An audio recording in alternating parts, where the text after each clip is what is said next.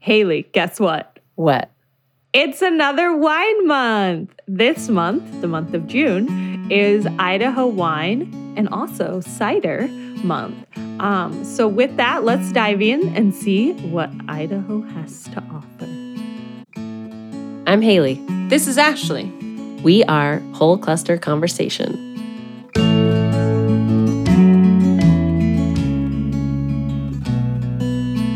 Want to start at the beginning with the first grapes in Idaho. What variety were they and where did they go? Where were they planted?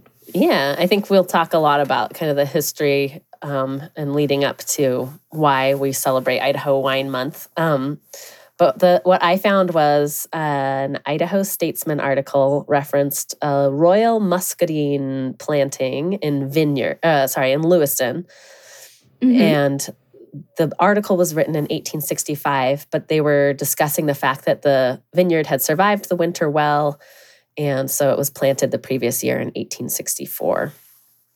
So Royal Muscadine up in the Lewiston area in 1864 was the first planting that we have, uh, like stamped knowledge. Like it's in a article. we know for sure. Um, I've never heard of that variety, so I'm gonna have to check that out. So It's a muscadine is a muscadine um, is a ver, uh, American uh, Vitis labrusca ver- variety, I Okay. believe. Um, I should have, I should know that for sure. um, and I'm not sure about the royal um, part of that. Uh, if it's Okay.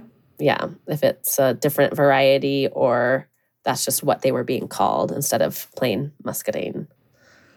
And you mentioned that that was up in Lewiston, northern Idaho, that that was planted, which Yes. is kind of interesting. Yeah. Um, That's where, so we call it the banana belt of Idaho. It's kind of that Mhm. Lewiston up to um, along the Snake River up to um, Riggins area where you can have Okay. winter weather, but typically it's going to be a much warmer uh, spot in the state than almost everywhere else because it's just in this nice canyon where you're going to have upriver winds in the afternoon that bring in kind of warmer weather from the coast and Mhm. yeah so a great great place still still have winter season like where everything goes dormant but it's not going to be it's going to be you know 10 to 20 degrees warmer than it is up in the the hills and the mountains Cool. That's interesting. I had always thought of it just more of southern Idaho, Snake River Valley. But I mean, the Snake River goes up there. I just Mhm. had assumed once you hit Hell's Canyon, it kind of petered out. But that's really cool to know. Um, after, after, so we have, you know, that happening in 1865. And then kind of, you know, I think the next big thing that I saw was, you know, yeah, it was booming, things were happening, but then like everywhere else, you know, prohibition happened, right? Right. Um, was there anything before in the interim there that you wanted to to discuss? um, i do believe there were um, some wineries that were i don't know what the word would have been pre-prohibition i don't think the Okay. ttb was formed and i don't think it was a bonded winery necessarily but there were Okay. wineries in the state particularly i, I read um, louis Delsol and robert Schlei- schleicher maybe um, and those they were two french guys uh, and a german uh, immigrant jacob schaefer had planted grapes in idaho um, and they were making wine and winning awards when they took their Oh. wines around the country uh, and shared them at at different um, uh, probably state fairs and wine competitions. Um, and then you were right, Prohibition 1919. But actually, I read that in Idaho, Prohibition, the state began Prohibition in 1916. So Oh. actually, a couple years before the the country, the the state of Idaho had already started prohibition, and so wine really became not a good thing to be producing. Idaho cracks me up because they started prohibition early. But another fun fact about Idaho, if you didn't know, they were one of the last states, I believe, with Wisconsin, were at the same time the last two states to change their drinking age Mm-hmm. to 21. Right. Uh, which is like, Idaho is a funny place. In the I 80s. it. I think it was the 80s, wasn't it? The early 80s, maybe, or maybe late 70s. Maybe it was the 70s. yeah. 80s. Yeah. Yeah. I know that so I feel like it was my aunt or somebody was like in the middle of that where they like turned 18 and then you know there were people yeah. that that happened to. And they, they you know, couldn't. anyway, or 19, I guess it Mhm. was. Ugh, That's so crazy. Anyway, so that's just kind of funny to me that, you know, that fun little alcohol history of Idaho. Yeah. Um, yeah. I guess So then So, uh, yeah, prohibition ended in 1933, just so we're clear on kind of our little bit of our Yeah. timeline for people listening. Yeah, and then for me at least, it felt like there was just this kind of like long lull of like nothing happening. It was like all this stuff was happening, prohibition, kind of then nothing happened until the 70s. Is that correct? That's pretty much correct. I think there were a couple wineries that were created. Um, uh, I found one in 1935 called Garden of Eves. Um, okay. I'm Nice not name. sure. Yeah, it's um, the Gregory Eves and maybe his family were operating it. I believe that was Uh-huh. in the Sunny Slope area, but I'm I'm not sure. And then Okay. it wasn't until 1972 a second bonded winery in Idaho at the time, located in Troy, Idaho, so up near the U of I. Um, so even uh, past Lewiston. Um, and they were Mhm. growing hybrid grapes, but also sourcing grapes from other vineyards in the area. So, Okay. and then Probably the Washington side, maybe. Maybe, yeah. But I think Mhm. the thing that I've found is a lot of winery or uh, winemakers, um, uh, even if they're not a business, not a bonded winery, if they're wanting to make wine, like a hobby winemaker, they'll make wine out of um, table grapes. So if they have friends that have a bunch of table grapes, they'll buy those and make wine out of them. Um, Okay. so yeah, and then in 1975, eh, really close to where you grew up, Saint Chapelle Yeah, finally and you. opened. Yeah, you want to take Uh, that and run with it? Talk about I mean, I I know that that I actually learned about that when I was reading a Idaho geology book and it mentioned Saint Chapelle um, in the geology book um, and how uh, I I mean when I read that I had assumed that they were kind of the first big winery Right. or the first winery but Well, uh, I think so they were kind the of interesting third to at the t- at the time. They were number three in the state, so that's yeah, pretty much.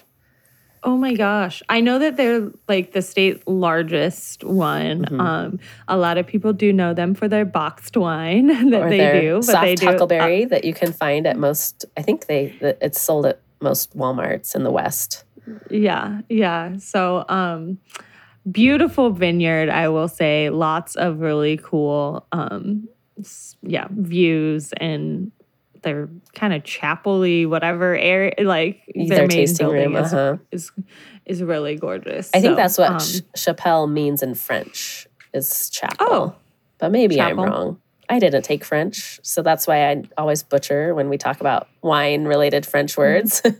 yeah but in my the- in my non-educated opinion on this i will say um i really think that that whole san chapelle really propelled a lot of that region um Yeah. because that region was really uh it was where a lot of orchards were Mhm. that have now slowly a lot of those orchards have switched with you know dare I say, but climate change and the changing temperatures, and also the change in uh, economic of like, hey, we can make more money. Why are we competing with the, you know, like Washington apple industry when we can be growing vines? Um, and so that whole sunny slope area where Shan Chapelle is located has really boomed.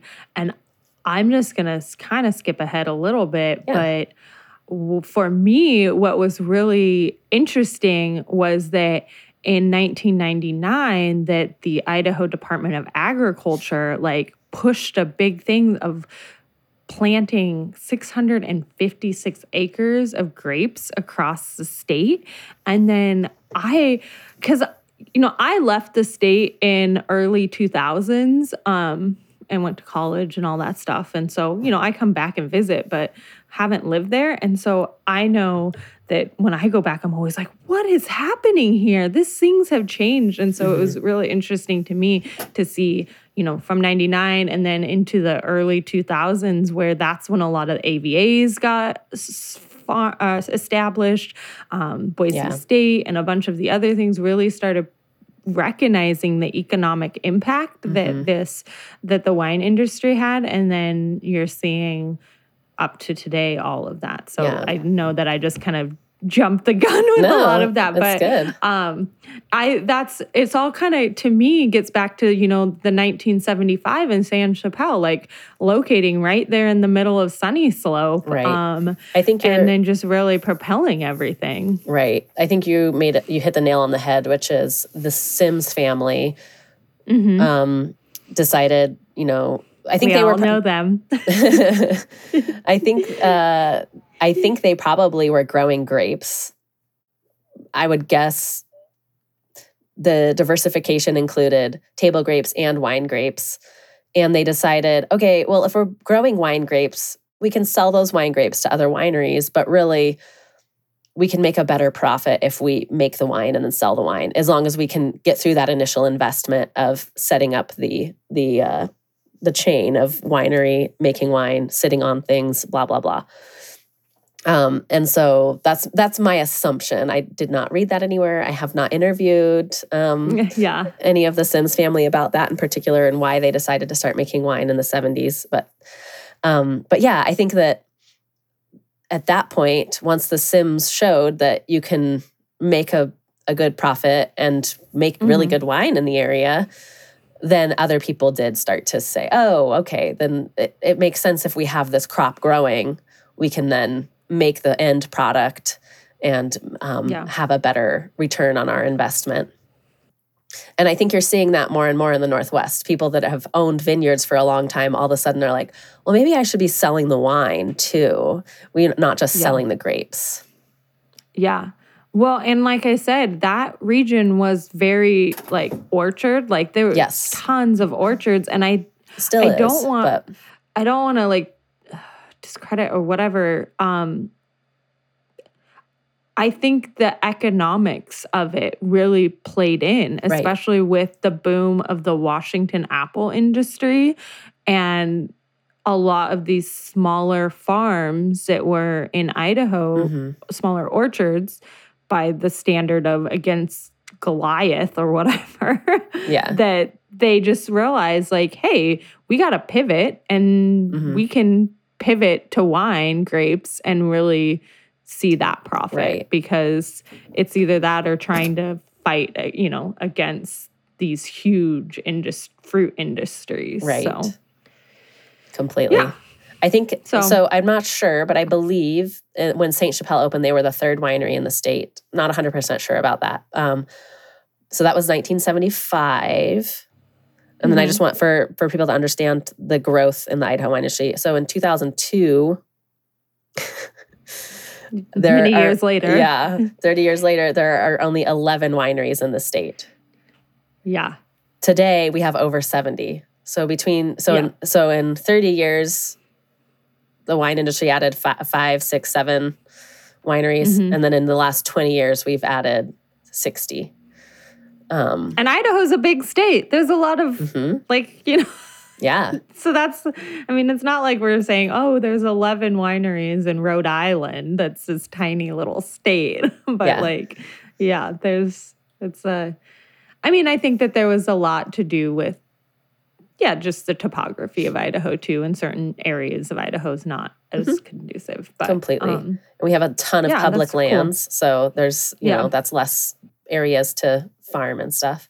I do think so. Thinking about the history of this, I was really wondering mm-hmm. um, how many homesteaders, especially because our his, our story is so intertwined with Idaho rivers. How many homesteaders in kind of those river canyons were growing grapes? Because I know a lot of them mm-hmm. were. You still can see the grapevines when you go um, yeah. on river trips.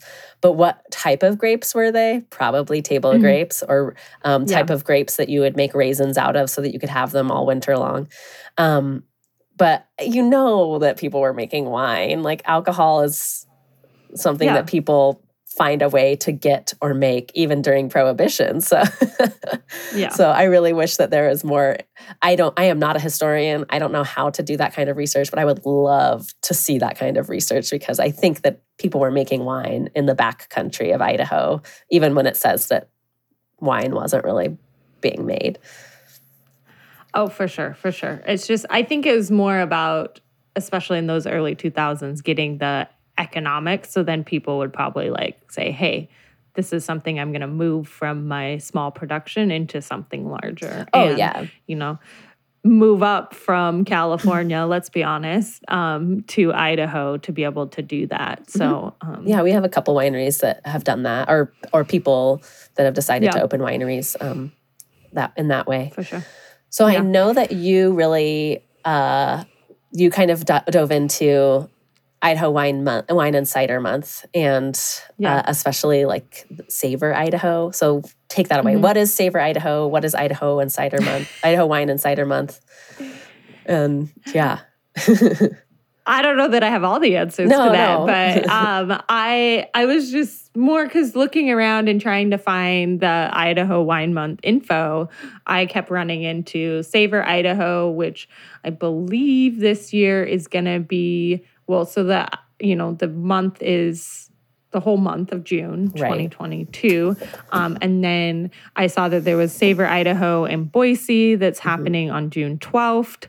And so the other thing that I thought was kind of cool because I, I kept running into kind of past articles about Idaho mm-hmm. Wine Month and the Savor Idaho. And I was just kind of, I thought it was cool how Idaho pivoted during COVID and did the passport to go and really trying to feature people getting out and going to different wineries and like kind of collecting stamps and you know looking yeah. and looking for different things um, and getting outside of their normal places to go as part of uh, the the wine month and so that was just something I thought was a cool cool idea.